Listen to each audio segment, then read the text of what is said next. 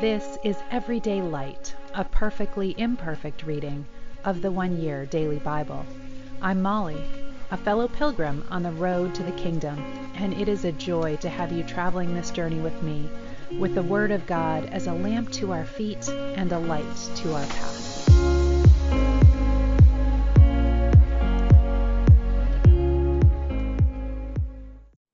Welcome. This is the one year Bible reading for January 10th, and we are starting at the top of chapter 23 in Genesis today. When Sarah was 127 years old, she died at Kiriath Arba, now called Hebron, in the land of Canaan. There Abraham mourned and wept for her. Then, leaving her body, he said to the Hittite elders, Here I am, a stranger and a foreigner among you. Please sell me a piece of land so that I can give my wife a proper burial. The Hittites replied to Abraham, Listen, my lord, you are an honored prince among us. Choose the finest of our tombs and bury her there. No, no one here will refuse to help you in this way. Then Abraham bowed low before the Hittites and said, Since you are willing to help me in this way, be so kind as to ask Ephron, son of Zohar, to let me buy his cave at Machpelah down at the end of his field. I will pay the full price in the presence of witnesses, so I will have a permanent burial place for my family. Ephron was sitting there among the others, and he answered Abraham as, as the others listened, speaking publicly before all the Hittite elders of the town. No, my lord, he said to Abraham, please listen to me. I will give you the field and the cave. Here, in the presence of my people, I give it to you. Go and bury your dead. Abraham again bowed low before the citizens of the land, and he replied to Ephron as everyone listened, No, listen to me. I will buy it from you. Let me pay full price for the field so that I can bury my dead there. Ephron answered Abraham, My lord, please listen to me. The land is worth four hundred pieces of silver, but what is that between friends? Go ahead and bury your dead.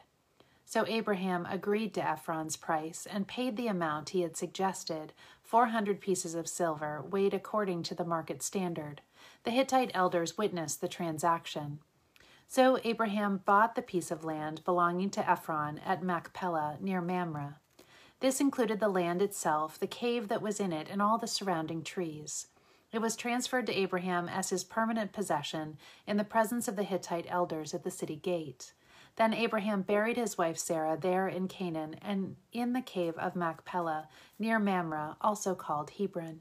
So the field and the cave were transferred from the Hittites to Abraham for use as a permanent burial place. Abraham was now a very old man, and the Lord had blessed him in every way. One day Abraham said to his oldest servant, the man in charge of his household, Take an oath by putting your hand under my thigh. Swear by the Lord, the God of heaven and earth, that you will not allow my son to marry one of these local Canaanite women. Go instead to my homeland, to my relatives, and find a wife there for my son Isaac. The servant asked, But what if I can't bring find a young woman who is willing to travel so far from home? Should I then take Isaac there to live among your relatives in the land you came from? No, Abraham responded, be careful never to take my son there. For the Lord, the God of heaven, who took me from my father's house and my native land, solemnly promised to give this land to my descendants. He will send his angel ahead of you, and he will see to it that you will find a wife there for my son. If she is unwilling to come back with you, then you are free from this oath of mine, but under no circumstances are you to take my son there. So the servant took an oath by putting his hand under the thigh of his master Abraham. He swore to follow Abraham's instructions. Then he loaded ten of Abraham's camels with all kinds of expensive gifts from his master, and he traveled to distant Aram Naharaim. There he went to the town where Abraham's brother Nahor had settled. He made the camels kneel beside a well just outside the town. It was evening, and the women were coming out to draw water. O Lord, God of my master Abraham, he prayed, please give me success today and show unfailing love to my master Abraham. See, I am standing here beside this spring, and the young women of the town are coming out to draw water. This is my request. I will ask one of them, Please give me a drink from your jug. If she says yes, have a drink, and I will water your camels too. Let her be the one you have selected as Isaac's wife. This is how I will know that you have shown unfailing love to my master. Before he had finished praying, he saw a young woman named Rebekah coming out with her water jug on her shoulder. She was the daughter of Bethuel, who was the son of Abraham's brother Nahor, and his wife Milcah. Rebekah was very beautiful and old enough to be married, but she was still a virgin. She went down to the spring, filled her jug, and came up again. Running over to her, the servant said, Please give me a little drink of water from your jug. Yes, my lord, she answered. Have a drink. And she quickly lowered her jug from her shoulder and gave him a drink. When she had given him a drink, she said, I'll draw water for your camels too, until they have had enough to drink. So she quickly emptied her jug into the watering trough and ran back to the well to draw water for all of his camels. The servant watched her in silence, wondering whether or not the Lord had given him success in his mission. Then, at last, when the camels had finished drinking, he took out a gold ring for her nose and two large gold bracelets for her wrists. Whose daughter are you? he asked. And please tell me, would your father have room to put us up for the night? I am the daughter of Bethuel, she replied. My grandparents are Nahor and Milcah. Yes, we have plenty of straw and feed for the camels, and we have room for guests. The man bowed low and worshipped the Lord. Praise the Lord, the God of my master Abraham, he said. The Lord has shown unfailing love and faithfulness to my master, for he has led me straight to my master's relatives. The young woman ran home to tell her family everything that had happened. Now Rebekah had a brother named Laban who ran out to meet the man at the spring. He had seen the nose ring and the bracelets on his sister's wrists, and had heard Rebekah tell what the man had said. So he rushed out to the spring where the man was still standing beside his camels. Laban said to him, Come and stay with us, you who are blessed by the Lord. Why are you standing here outside the town when I have a room all ready for you and a place prepared for the camels? So the man went home with Laban, and Laban unloaded the camels, gave him straw for their bedding, and fed them and provided water for the man and the camel drivers to wash their feet. Then food was served. But Abraham's servant said, I don't want to eat until I have told you why I have come. All right, Laban said, Tell us. I am Abraham's servant, he explained, and the Lord has greatly blessed my master. He has given he has become a wealthy man. The Lord has given him flocks of sheep and sheep and goats, herds of cattle, a fortune in silver and gold, and many male and female servants, and camels and donkeys. When Sarah, my master's wife, was very old, she gave birth to my master's son, and my master has given him everything he owns. And my master made me take an oath. He said, Do not allow my son to marry one of these local Canaanite women. Go instead to my father's house, to my relatives, and find a, son, a wife there for my son. But I said to my master, What if I can't find a young woman who is willing to go back with me? He responded, The Lord in whose presence I have lived will send his angel with you and will make your mission successful. Yes, you must find a wife from my son, from among my relatives, from my father's family. Then you will have fulfilled your obligation. But if you go to my relatives and they refuse to let her go with you, you will be free from my oath. So today, when I came to the spring, I prayed this prayer O Lord, God of my master Abraham, please give me success on this mission. See, I am standing here beside this spring. This is my request. When a young woman comes to draw water, I will say to her, Please give me a little drink of water from your jug.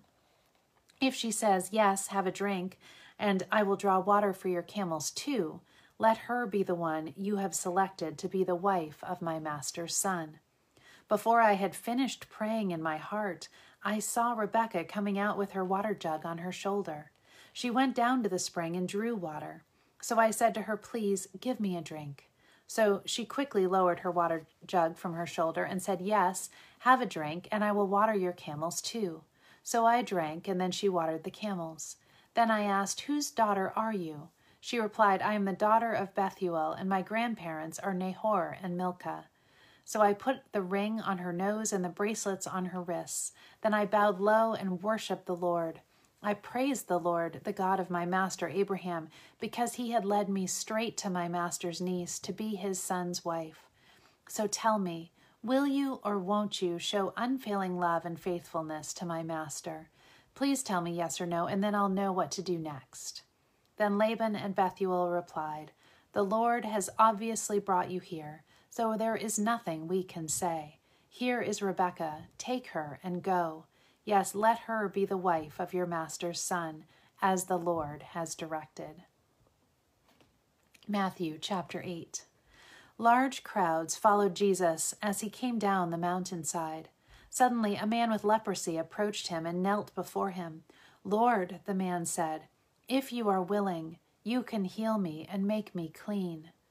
Jesus reached out and touched him. I am willing, he said. Be healed. And instantly the leprosy disappeared. Then Jesus said to him, Don't tell anyone about this. Instead, go to the priest and let him examine you. Take along the offering required in the law of Moses for those who have been healed of leprosy. This will be a public testimony that you have been cleansed. When Jesus returned to Capernaum, a Roman officer came and pleaded with him, Lord, my young servant lies in bed, paralyzed and in terrible pain. Jesus said, I will come and heal him. But the officer said, Lord, I am not worthy to have you come into my home. Just say the word from where you are, and my servant will be healed. I know this because I am the, uh, under the authority of my superior officers, and I have authority over my soldiers. I need only say, Go, and they go, or Come, and they come. And if I say to my slaves, Do this, they do it. When Jesus heard this, he was amazed. Turning to those who were following him, he said, I tell you the truth, I haven't seen faith like this in all Israel. And I tell you this that many Gentiles will come from all over the world, from east and west, and sit down with Abraham, Isaac, and Jacob at the feast in the kingdom of heaven. But many Israelites, those for whom the kingdom was prepared, will be thrown into outer darkness where there will be weeping and gnashing of teeth. Then Jesus said to the Roman officer, Go back home, because you believed it has happened. And the young servant was healed at the same that same hour. When Jesus arrived at Peter's house, Peter's mother in law was sick in bed with a high fever. But when Jesus touched her hand, the fever left her. Then she got up and prepared a meal for him. That evening, many demon possessed people were brought to Jesus. He cast out the evil spirits with a simple command, and he healed all the sick. This fulfilled the word of the Lord through the prophet Isaiah, who said, He took our sicknesses and removed our diseases. Psalm 9, uh, picking up in verse 13. Lord, have mercy on me. See how my enemies torment me. Snatch me back from the jaws of death.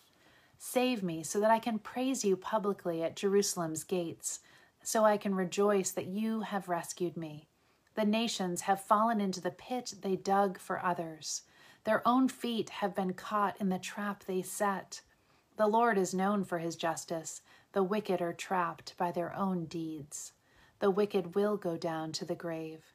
This is the fate of all the nations who ignore God. But the needy will not be ignored forever. The hopes of the poor will not always be crushed. Arise, O Lord. Do not let mere mortals defy you. Judge the nations. Make them tremble in fear, O Lord. Let the nations know they are merely human. Proverbs 3 1 through 6. My child, never forget the things I have taught you. Store my commands in your heart. If you do this, you will live many years, and your life will be satisfying. Never let loyalty and kindness leave you. Tie them around your neck as a reminder. Write them deep within your heart. Then you will find favor with both God and people, and you will earn a good reputation. Trust in the Lord with all your heart. Do not depend on your own understanding. Seek His will in all you do and he will show you with which path to take. And to end today, we're turning back to Selwyn Hughes, and he is finishing his discussion of Psalm 122, focusing on the last verses 6 through 9. Pray for the peace of Jerusalem. The final section of this psalm invites us to pray for the peace of Jerusalem. True worship will always overflow into a concern for the honor of God's name among his people.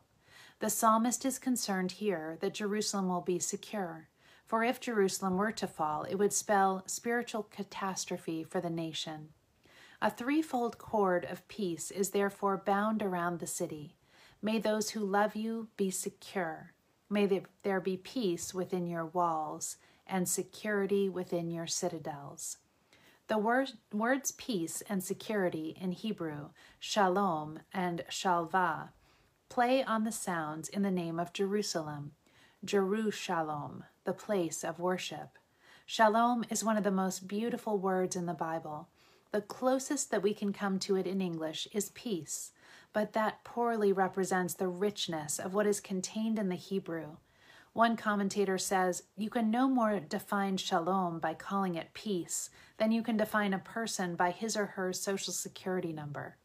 It gathers all aspects of wholeness that result from God's will being completed in us. Shalva, meaning security, is an almost untranslatable word also. Its root meaning is leisure, the relaxed stance of someone who knows that all is well because God is on the throne. The theme of this psalm is worship. In worship, we find the coordinating point our souls need to bring all the loose ends together. Ancient pilgrims sang this song over and over again on the way to the summit, Jerusalem. It is a song we too must never stop singing. Oh God, help us sing this song and sing it well. And remember also that the more we give ourselves to you in worship, the more you can give yourself to us. We would worship you in spirit and in truth. Teach us how, dear Father, in Jesus' name. Amen. Love you all. Have a beautiful day.